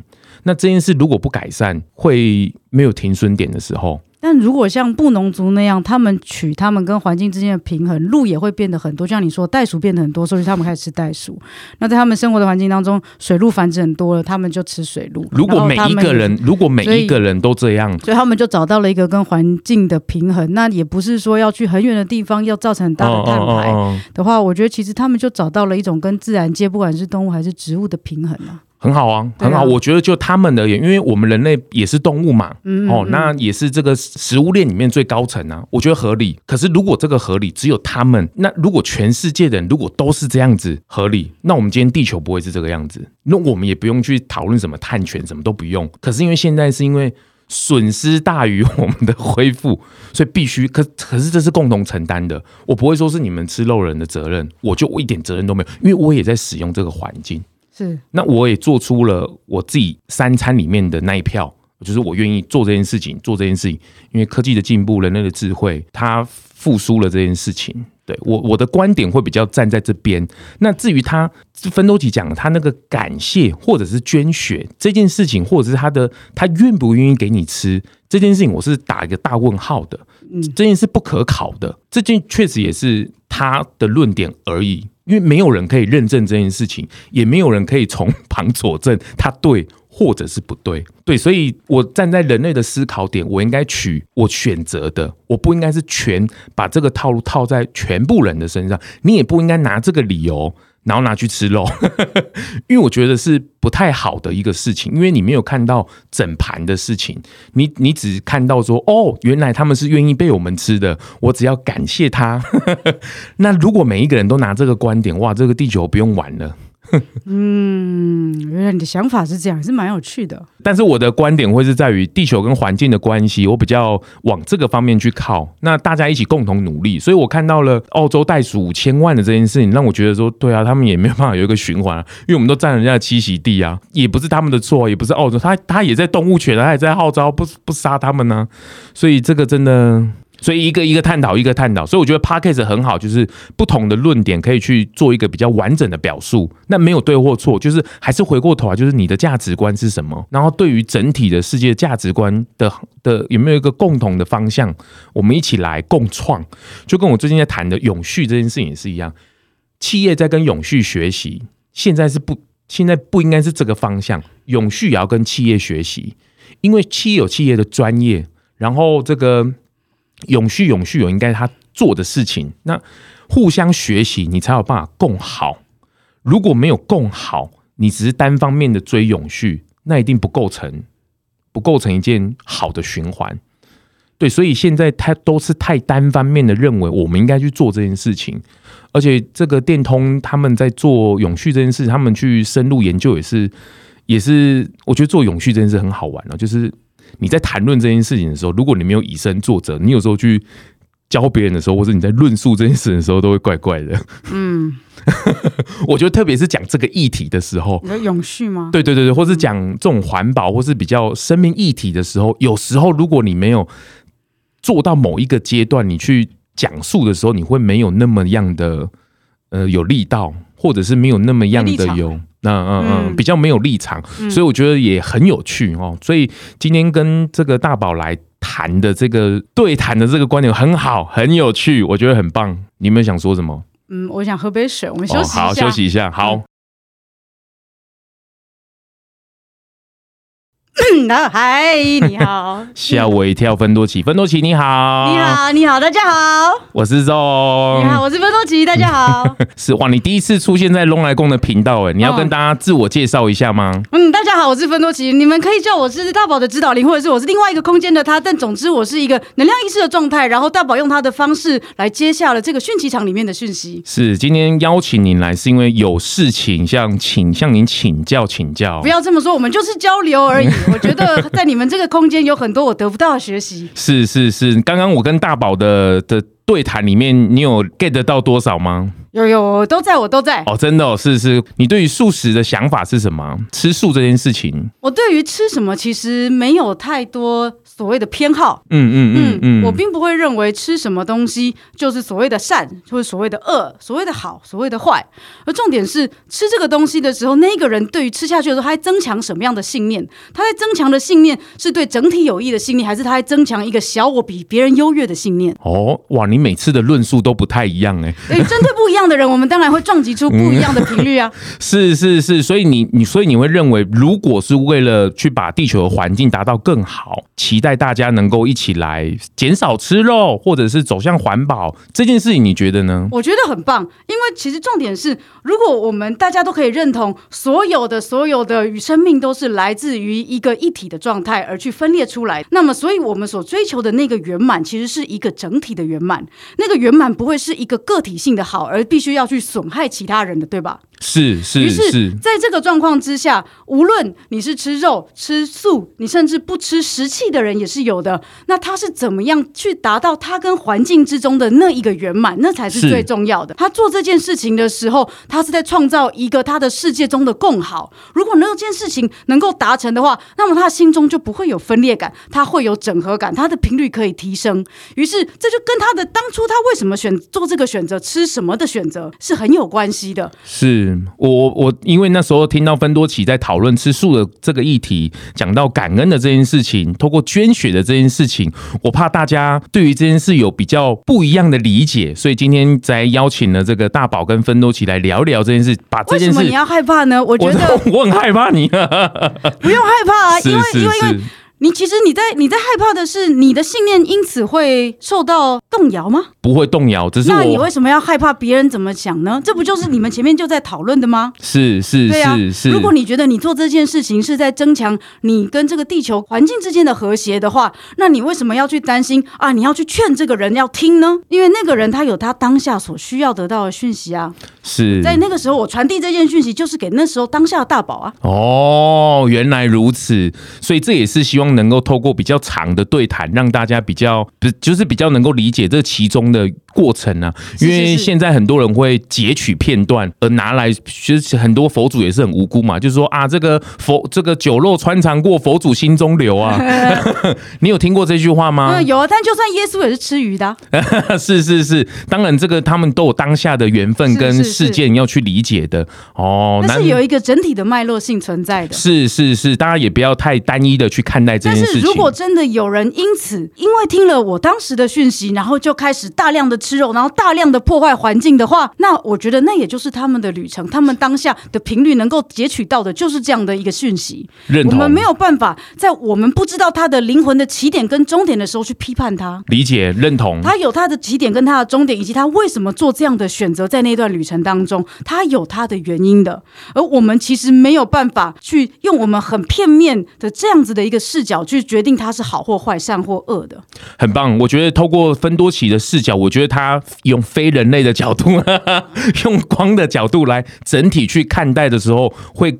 帮我们分析的更清楚。但其实很有趣的是，人类其实很常会需要定义一件事情的善恶，来让自己感觉到有安全感。是是，因为不然，如果世界没有标准的话，我很迷茫，我不知道什么东西才是所谓的对。因为这个东西，通常大家不会去问内在的自己什么是对，而大家通常会去问外在，大家觉得什么是对。是是是。所以呢，大家就很习惯要不断的去定义什么东西才是好的，什么东西是坏的，这样子是破坏，这样子是。这样才是建设哦！这我这样做是为你好，你这样做会伤害整体。但是怎么样，都只是从这一个人的观点去观看而已。是，这个也是请芬多喜帮我们稍微再更理解，就是让大家更能够回来去思考，或是回到自身的状态去理解更多的、更多的事情，是吗？嗯，该这么说吧。嗯，我会觉得大家其实你对于，当然你们身为为人是很容易对于很多事情是有自己的思想跟判断的。是关于觉得这个这样才是好的，那样是不好的，这个是很自然而然的一个念头会出现。是是，因为毕竟从小就是这样被社会给教育长大的。是，是而且因为有这样的相对性，才可以来学习嘛。是，例如说，我知道小气是这样，所以我才知道哦，原来我不小气。OK，那我原来我就是所谓的慷慨。哦，原来是这样。哦，原来那个是害怕。哦，原来那我就是有爱。哦，原来是这样。哦。所以，就借由不一样的面相来去认知自己，借由我来认出我也是他，那借由非我来认出原来我跟你不一样。是，其实世界为什么要分裂成这么多，就是为了这样子的多元性啊！是很棒，这个就是。那我今天来算是有一点放心了，为什么呢？因为我会觉得有一我很认同芬多奇所谓的感谢的这件事情，就是感谢所有来的人事物来到你面前，你有这样的信念是 OK 的。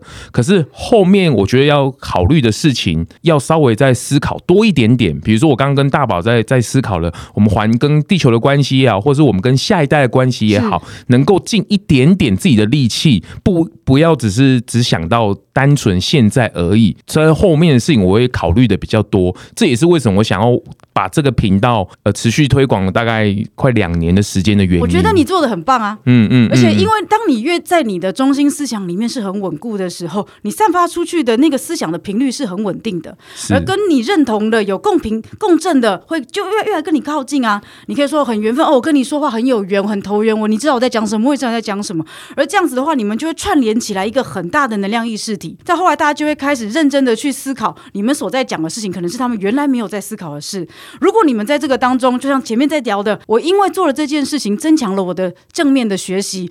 平和谐了我跟环境的关系，我感觉到这个整合、这个共好是有智慧、是圆满的。而这个东西散发出去之后，他们会看到哦，Zong 因为做了这件事情，他的生活过得很自在，他很舒服，他很圆满。我也想要成为那个样子。其实你们就是借由这个样子，不断的在定义自己是谁，以及把自己变得越来越大，从一个人变成很多人，变成一个整体，甚至一个地球就也可以因此而改变啊！是是是，谢谢芬多奇的肯定。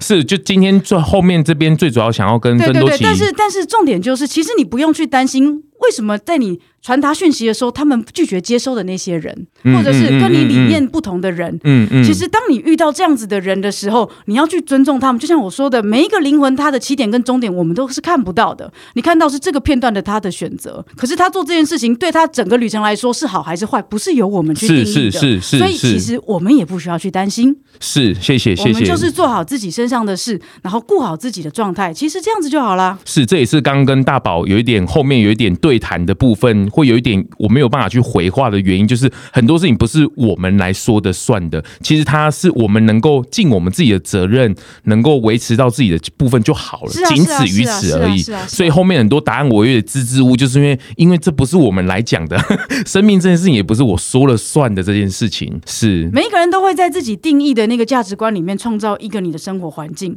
然后你所有的东西都会从这个角度去思考。是，所以你想到是你的意识在什么层面，基本上你能够解读的就有到多少。是是，很棒。所以很多时候，你从一个例如说很善恶分明的角度去看事情的话，那所有的东西都一定要被你贴上善恶的标签。是。可是如果你可以用一个更大的维度来看的话，你就会发现这个东西在不知道起点跟终点状况之下，它没有善恶。是是，因为本来就没有善恶。旅程当中，我遇到了所有的风景，我要怎么样正面的运用在我的生活当中，去让我成长，那才是重要的。是这个芬多奇转述果然是够快哦，大家听到这边可以多听几次哦，因为他论述的东西，它的频率是高的，它有其来有自的哦，所以大家听不懂，我觉得可以多听几次哦，因为它是没有善恶的，它是它是一个过程而已，它是一个缘分而已。嗯，这么说吧，你们你们你们现在不是很喜欢看 Netflix 的影集吗？对对对。然后呢，有时候会看，例如说，呃，看一个影集里面总是会有所谓的好人跟坏人，对吧？黑脸跟白脸。对。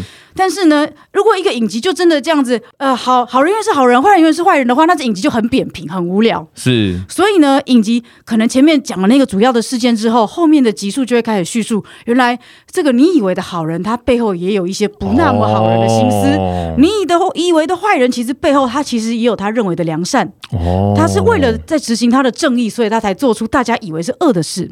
哦。那这个就是人们会对这个起好奇，对不对？你们会觉得这个影集反而变得好看了。哦。丰富了，丰富了你的观点，让你觉得你得到了更多，你会因此而感到更满足，对吗？是是。那么灵魂的角度就是，我每一个人都去体验。他的人生，我去当一次白脸，我去当一次黑脸，我去当一次那个受害者，我去当一次那个加害者。我把我的灵魂意识分散在不同的状态下，都去投生，从那边得到了各个面向不同的体验，才能够完整我对于这整个事件的认识。哦，所以在这个灵魂的一个这样的一个全更大的角度来看，那不是一个个人角角度，是一个很多很多集体的角度的时候，就会发现这些东西都只是在帮助这个整体更认识自己。是，这很棒。哦，这个没有所谓我们自己的视角来看的对或错，它是用整体生命的历程来看待这件事情的。这也是之前有一本书，就是灵魂的生前计划一样，很多事也都是你自己决定好才才来来来到这边的。是是是是，很棒，谢谢芬多奇。可是哦，这个我觉得也是这个这在这个时代里面，大家自我价值都蛮高的，而且又在追求意义的时候，这件事情也是很值得整个人类来学习的，是吗？当然当然。可是像你们有没有发现到，呃，例如说像是环境比较纨绔的国家，例如说纬度比较高的，像冰岛或是一些北欧国家，他们为什么会致力那么多的呃社会福利政策来让更多人可以一起共好？嗯，其实就是因为他们认知到人类很渺小，大自然是可以在一夕之间就完全改变人类你的生活，你的生命是很脆弱的。那在这个状况之下，人们就要团结，需要资源的我们有资源的，我们就要去把它平衡，然后共好，一起互相团结起来去扶持彼此。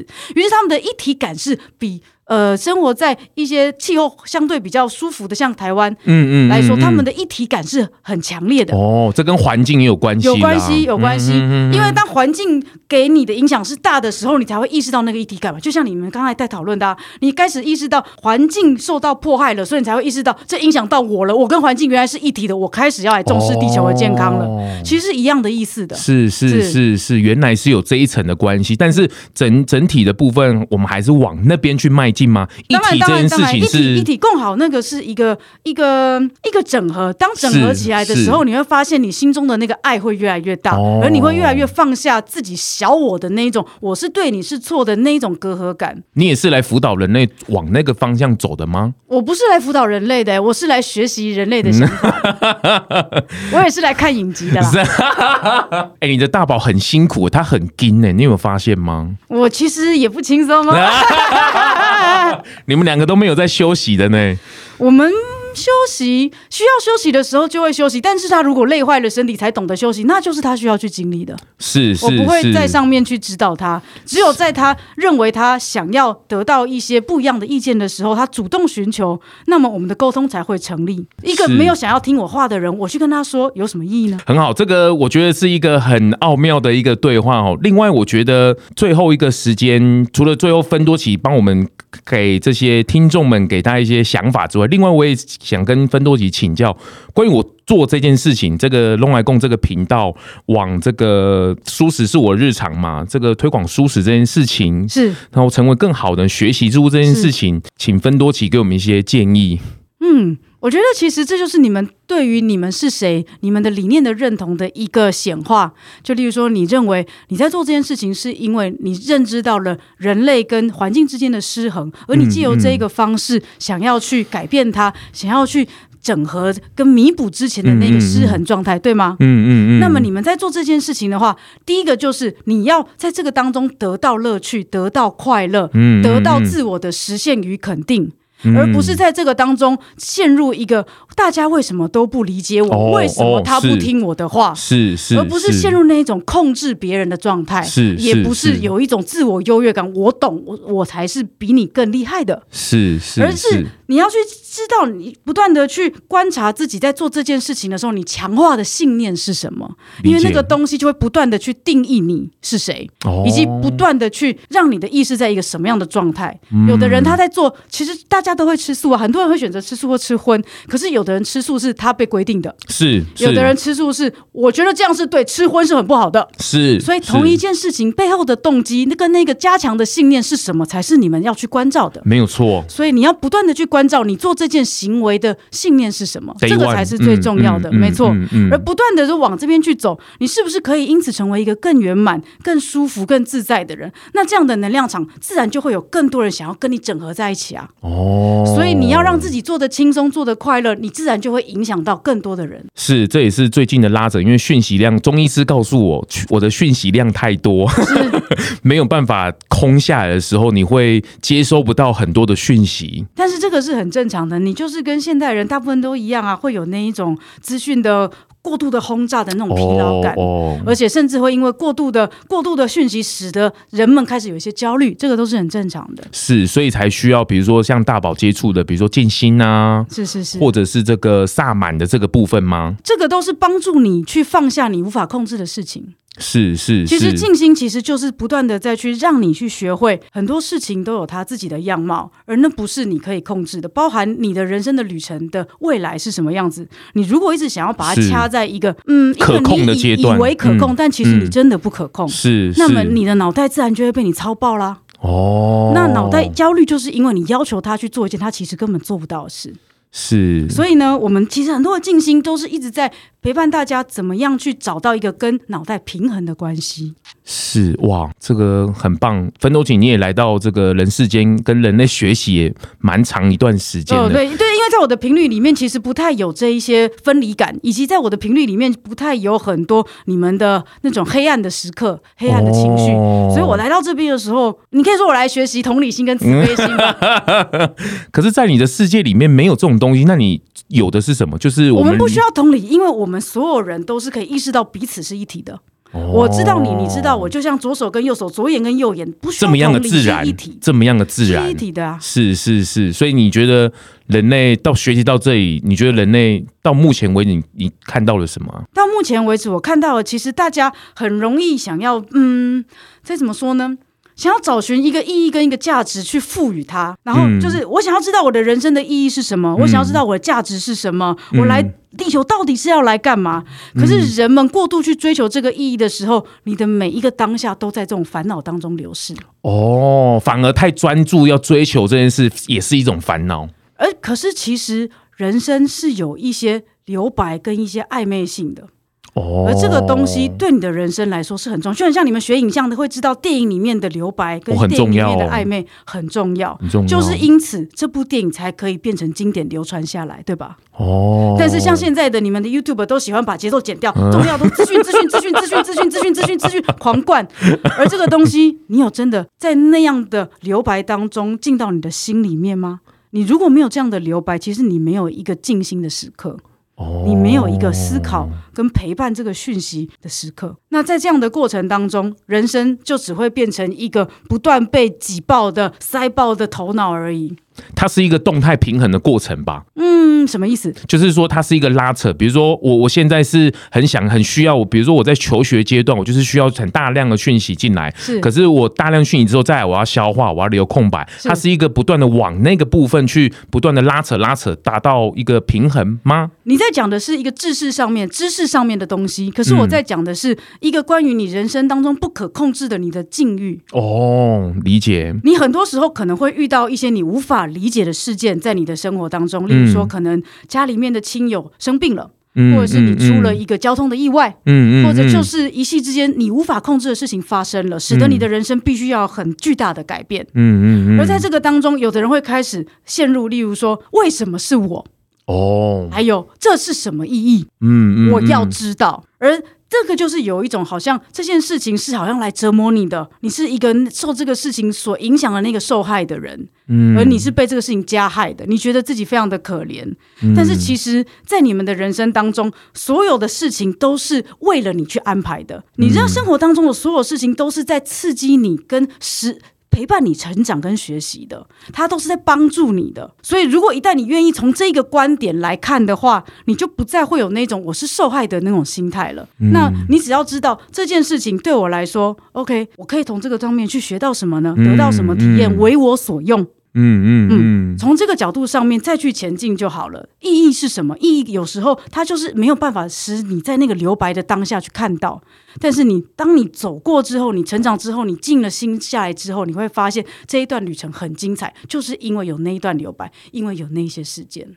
是，但是有时候该生气的、该哭的、该难过的，一定要哭，一定要哭，一定要生气。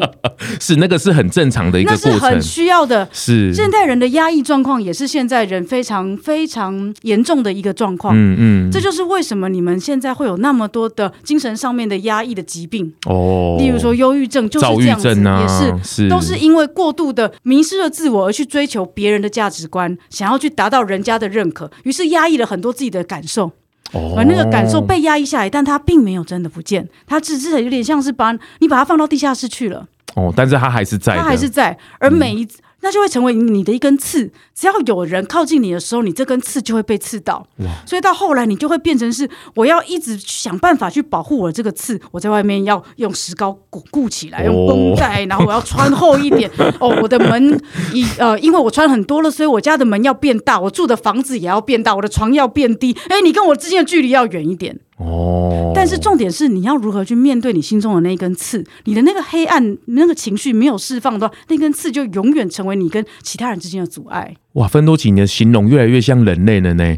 你跟我一开始看到的芬多奇到现在，哇，我就说大宝还有你都是我的指导灵啊，你们都是我的指导灵啊，你们这么喜欢用指导灵这个概念，我真的很想要用这个指导灵的概念来称呼你们。哇，你真的也不断的在迭代跟进化哎，一定要的啊，因为大宝也在成长，我也需要成长，我们不可能停滞，而我跟他其实是一体的。他如果成长，他的思辨也会影响我，必须不是必须，他的思辨就是我们是一体的，所以他会影响我。嗯，去去感知到我原来感知不到的，我原来经验不到的那些事情。是是，我觉得这都很棒哦。如如。所以每一个人都应该有他自己的指导灵，或者是灵魂团队。你可以这么说，如果你们用灵魂来说的话，是，是，每一个人都有不同次元的自己，多重宇宙的自己。这个已经有一些电影试着要去讲述过了。是但当然，实际的状况是比那个更抽象、更多元、更复杂的。是是，有点太不不知道怎么去形容了。但这件事情是存在着的。是是是是是是是，是。但是因为人们现在所谓的科学，就是用一个你们眼耳身口鼻，你们这样子的一个三维的角度去解释一个多维的世界，所以基本上还是会有很多无法解释的地方。是是，但是我们就是用一种开放的心情去面对，而不应该是用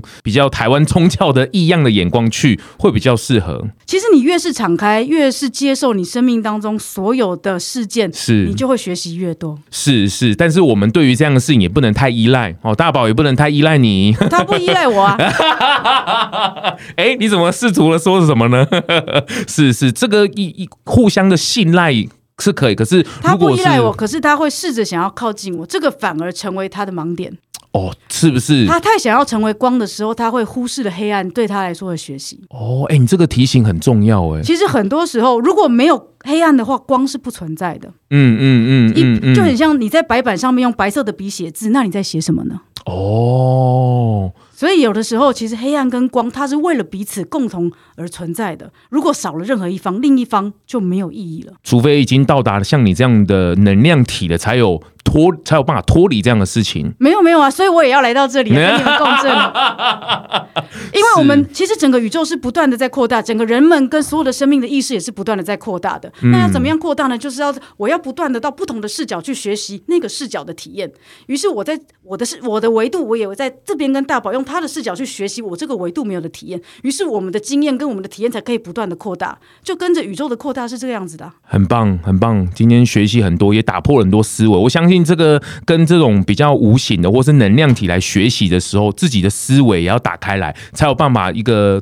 沟通或是对谈，如果都是只是单一问一个事件或是什么，就有点太太小了。嗯，但但是人们就是需要这样子，这是一把你你原本的纠结的那个钥匙，从那边去打开。嗯嗯，嗯打开之后你会发现，哦，原来事情不是原本只有我想的那几条路而已，其实路是、哦、它不是一条路，它是一个大操场啊。是是是是，哎、欸，如果大宝吃美食啊，或者是你也会感受到。嗯，有，但是但对我来说，其实不太有所谓的快感。哦，真的吗？嗯、那你什么是什么东西会让你有快感，或是觉得哇哦？大宝去。我没有去，嗯，大宝去做他以前没有做过的事情。哦，真的吗？对，因为他等于是增加了我的经验值，他增加了他的经验值，就是增加了我的经验值，哦、有点像是他就是地球上面我的载体啊，你可以这么说。哦、我来到地球的时候，因为我没有自己的身体，所以我必须透过他的身体去体验这个世界。那他的体验越多的时候，就会扩充了我的体验。哦，很棒，很棒。这个今天谢谢分多情哦，占用你那么多时间哦，不不不不不不，这个最后这个难得你来的时间，而且。这个是也比较公开的一个频道，你要不要最后跟这个有缘听到这一段话的人，你想跟他们说什么？嗯，在现在讯息这么多的这个时代，我想要告诉大家，其实当一个讯息来到你面前的时候，最重要的不是是很快去验证它是对或错，而是这个讯息带给你什么感觉，跟你是否有印心，你是不是觉得是能够共振的？如果你觉得假设有一个讯息的来源百分之八十都很棒，可是最后面二十趴你觉得有问题的话，你不需要强迫自己去全部相信它。重点是你才是你那个权威，你的权威不会在外面。你是谁是由你自己来定义的。所以那个讯息的来源，它也是透由他的管道、他自己的背景去传递出来的。他的世界跟你的世界一定不会完全一样，所以你不需要去尽信一个你抗拒的讯息。但是你可以借由你的怀疑。你的质疑不断的去验证这件事情是否在你的生活当中成真，而去因此去创造出你真实的生活是什么。而你的真实不见得是别人的真实，别人的真实也不会是你的真实。要相信自己。哇，这个很棒的提醒呢。那谢谢芬多奇，希望有机会能够再跟你聊聊。好啊，好啊，好啊，好啊。谢谢芬多奇。在不同的阶段相遇，我们都会有不一样的火花。好，谢谢芬多奇，嗯、谢谢，拜拜，拜拜。我回来了。哦，很棒。喜欢吗？还可以吗？你们聊得开心吗？这个也跟大家科普一下哦。这个大宝刚刚其实没有不在哦，他只是坐在了副驾驶而已。对对，我有点像同步口译啦。我借借身体给他，可是我还在。对，是是，他刚刚还是存在现场的哦。对对对，但每次接训完都会是比较 hyper，有一种好像刚才就是。用很快的方式在 在思考跟运转我的头脑，这样是是是，很棒。今天这个对谈哦，这个很棒。我觉得这是这就是声音媒体一个很大的力量哦。透过比较长型的对谈，然后有火花的、有观点的，没有对错，就互相的理解、互用学习的角度，我觉得很多事情是可以去认识到的。我觉得这个事情才是我们可以值得去去看的。那大家在面对这样的事情的时候，也不要太太有自己的。头壳太硬了哦，是是，我会回去稍微敲一敲。没，如果这其实我也我也有头壳很硬的时候，然后我也会就是跟他吵架，我会跟朋友一起吵架，然后我就会说：是你有没有身体？你不懂啦，别跟我讲这些啦。所以谁胜谁负？这个每一次回合那个胜负都不一样。哎呦，你赢的时候，我以为都他赢呢。没有，就是拒听啊，就拒听啊。是是是，很棒哦！我觉得这个跟无形的互动，它没有身体的互动，我觉得那是很很微妙的一个变化哦。这个，哎，到了现在这么久，你还是很不习惯，对不对？不习惯这个身份呢，传讯人的这个身份。我觉得我自己习惯，可是进到群我关系，我要面面面对群众的时候，我还不习惯的是大家用什么样的视角来看你看我。对，我其实不习惯的是这件事情，所以我还在练习。是很棒，很棒。我看到他最近的频道也有这个会员制也开始了。对对对，会员制其实我们的重点就会在于刚刚这些讯讯息都讲的漂亮嘛？OK，那怎么做？是是比较落地的，提供你方法。对，嗯，就是给这个就互相一个回馈啦，他支持你往前走，能够帮助更多。那你也提供很多很棒的落地的方法来协助大家。我发现做这个比我想象的还要辛苦。因为因为例如说，我刚跟跟芬洛奇有一个对谈，然后就说啊，你就是被情绪控制了，你要怎么样放在脑袋什么好，我就来实验实验型网红嘛，我就来实验 我这个月我就来实验你说的这件事，然后我就有很多很多心路历程的转折。然后我就把这些转折再分享给会员朋友们，这样子。哇哇！你等于要身先身历其境之后，然后再跟大家分享。对啊，因为我我如果不自己去体验的话，我们我又不是那个念百科，就是不是念课本嘛，我还是需要自己去应用。我觉得其实现在讯息这么多，大家要听讯息随便翻就是都会有都有啊，所以其实难得的是那个讯息跟我们落地之间的那个落差，到底要怎么去弥补它？很棒，这个现在是切回来大宝的状态哦，大家不要、嗯、要分得清楚，因为我们没有影像，纯声音，我觉得可以听的内容会更仔细。好，今天很开心可以来这边玩，是是是希望下次还有机会再对谈。谢谢 ZONG 的邀请，拜拜，拜拜。发型设计赞助素食发廊 Living Salon，友情赞助台中卤菩提素食料理。节目最后啊，也邀请你追踪来共 FB 粉丝专业 IG。还有各大 Podcast 收听平台订阅、评分、留言，特别是在 Apple Podcast 上，麻烦滑到最下面，帮我五星吹爆，评论留言起来，让我继续在 Podcast 上面为蔬食发声。感谢您。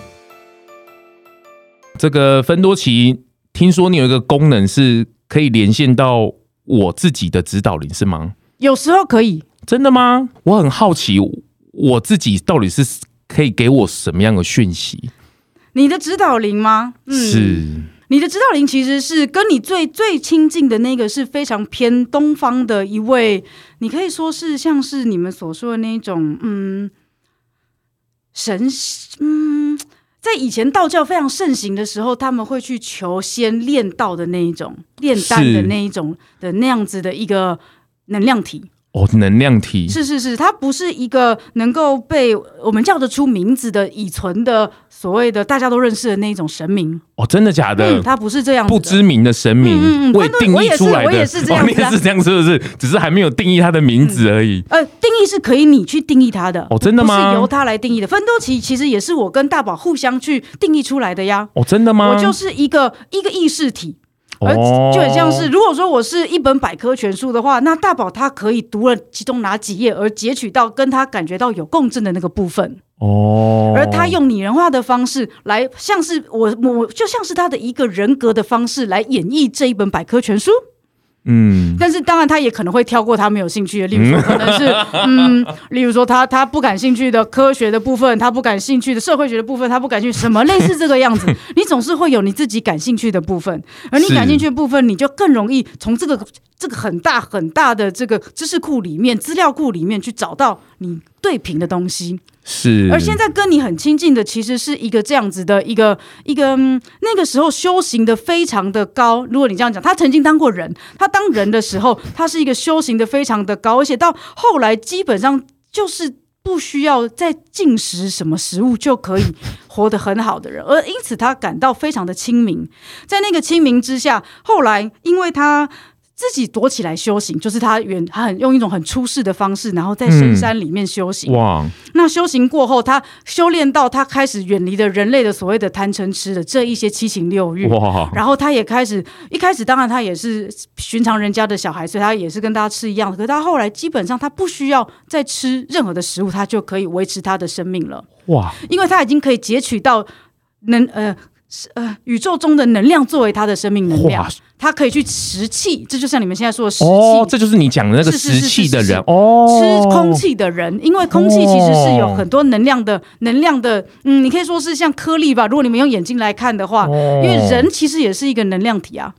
我已经都吃素了，我的指导灵是吃气的。你的指导灵是吃气的，哦、而而在那个状况之下，他面临了两件事情。他为什么现在会在透过你学习？第一件事情是独善其身，对整体没有帮助。当然，于是他透由你的学习。你其实是也是他的指导灵，你懂我的意思吗？哦，真的吗？因为你可以得到他当时做不到的事情。哦，他那个时候他选择独善其身，一个人在深山里面修行。哦，他把自己的状态调到非常的清明，甚至可以感觉到他跟整体是合一，而不是分离的个体。哇！但是你呢，在那个时候的你，我们就这么说吧，他就是另外一个时空的你。好了，哦，我们这样说，会感觉到有一个遗憾是，就算他知道了，可这个东西如果没有办法让更多人一起共感的话。那这个东西也很可惜哦，所以呢，在这个时代的你，就会想要把这件事情可以传播出去，让更多人去共感你所得到的那个体验，而且以及你跟环境之间如何取得那个平衡。其实吃素不会是你的终点呢。坦白说，你到后来，你真的会越来越发现，当你的思维开始可以跟更大的、更大的能量在一起共振的时候，你会发现，真的你可以吃的越来越少物质性的东西。是我的中医生有跟我讲这句话，我很适合在灾难劫下来的时候的体质，因为我真的是吃空气也可以活得很好。你其实渐渐的、渐渐的，如果你可以开始意识到，其实这些空气跟你之间的身体之间的那个隔阂没有差距那么大哦，你会渐渐的发现，哎，我可以取这个能量作为我身体来用。哎，世界上真的有存在这样的人呢？是啊，是啊，是啊。哦，所以我的指导人，你可以理解这么多呢？对，他在那个时候，可是就很像我说的，他你可以说是遗憾，或者他当初没有办法做到的那个项目，就是他只是独善其身的。可是来到你现在这个时空的你，你就是在做他当时没有去做到的事情。哦，他有没有想跟我说的一句话？嗯，其实，你这样笑是什么意思？我很难去判别。他，他，我。怎么怎么了？怎么？他是在骂我吗？还是什么？你这样子奋斗期，你这个反应我是第一次遇到。我在这节目上没有遇到你这种反应呢。你这样笑，我觉得你继续前进，因为他不是用言语在跟你沟通的。他刚才有一点像在，就是骂念儿子那种感觉。他觉得我问太多了，是不是？不是，他觉得你在做做的很好的，是可是很多时候他想要点通你的时候，其实你也是头壳蛮硬的。哦，是是是是，而那个头壳蛮硬，就是常常是把他拒于门外的。哦哦哦哦，他是有试图打电话给我的，就对了。是是是是是是是是。但是其实你也很努力的想要去去去去跟很多人同理了，是。可是那个同理之间。多少都还是带着自己中心的那个自我感是非常重的哦，而那个自我感重的时候，你想要去同理别人，其实中间还是有一个隔阂在。是，可是像他已经到达了一个觉得跟环境是很合一的状态的时候，他放下了那个自我。哇，那个很高哎、欸，那很高，而且他也会放下对于其他人做什么都无害于他的那种感觉。哦，你可以攻击我，你可以不认同我，那无损于我。哦，他的他是不动如山的感觉，嗯，他是可以做到这样的程度，他非常的轻盈，哦，而且非常的无我的状态。哦，嗯，哇，可是那个无我要怎么样透有在这个时代是一个有自我的状况去去讲述这个无我跟这个共好，其实是很难的。所以其实你已经很努力了，他是有在看的，但是头壳 难怪你刚刚笑成这个样子，意念的他他传递给我的意念是这样子的一个，是是很棒。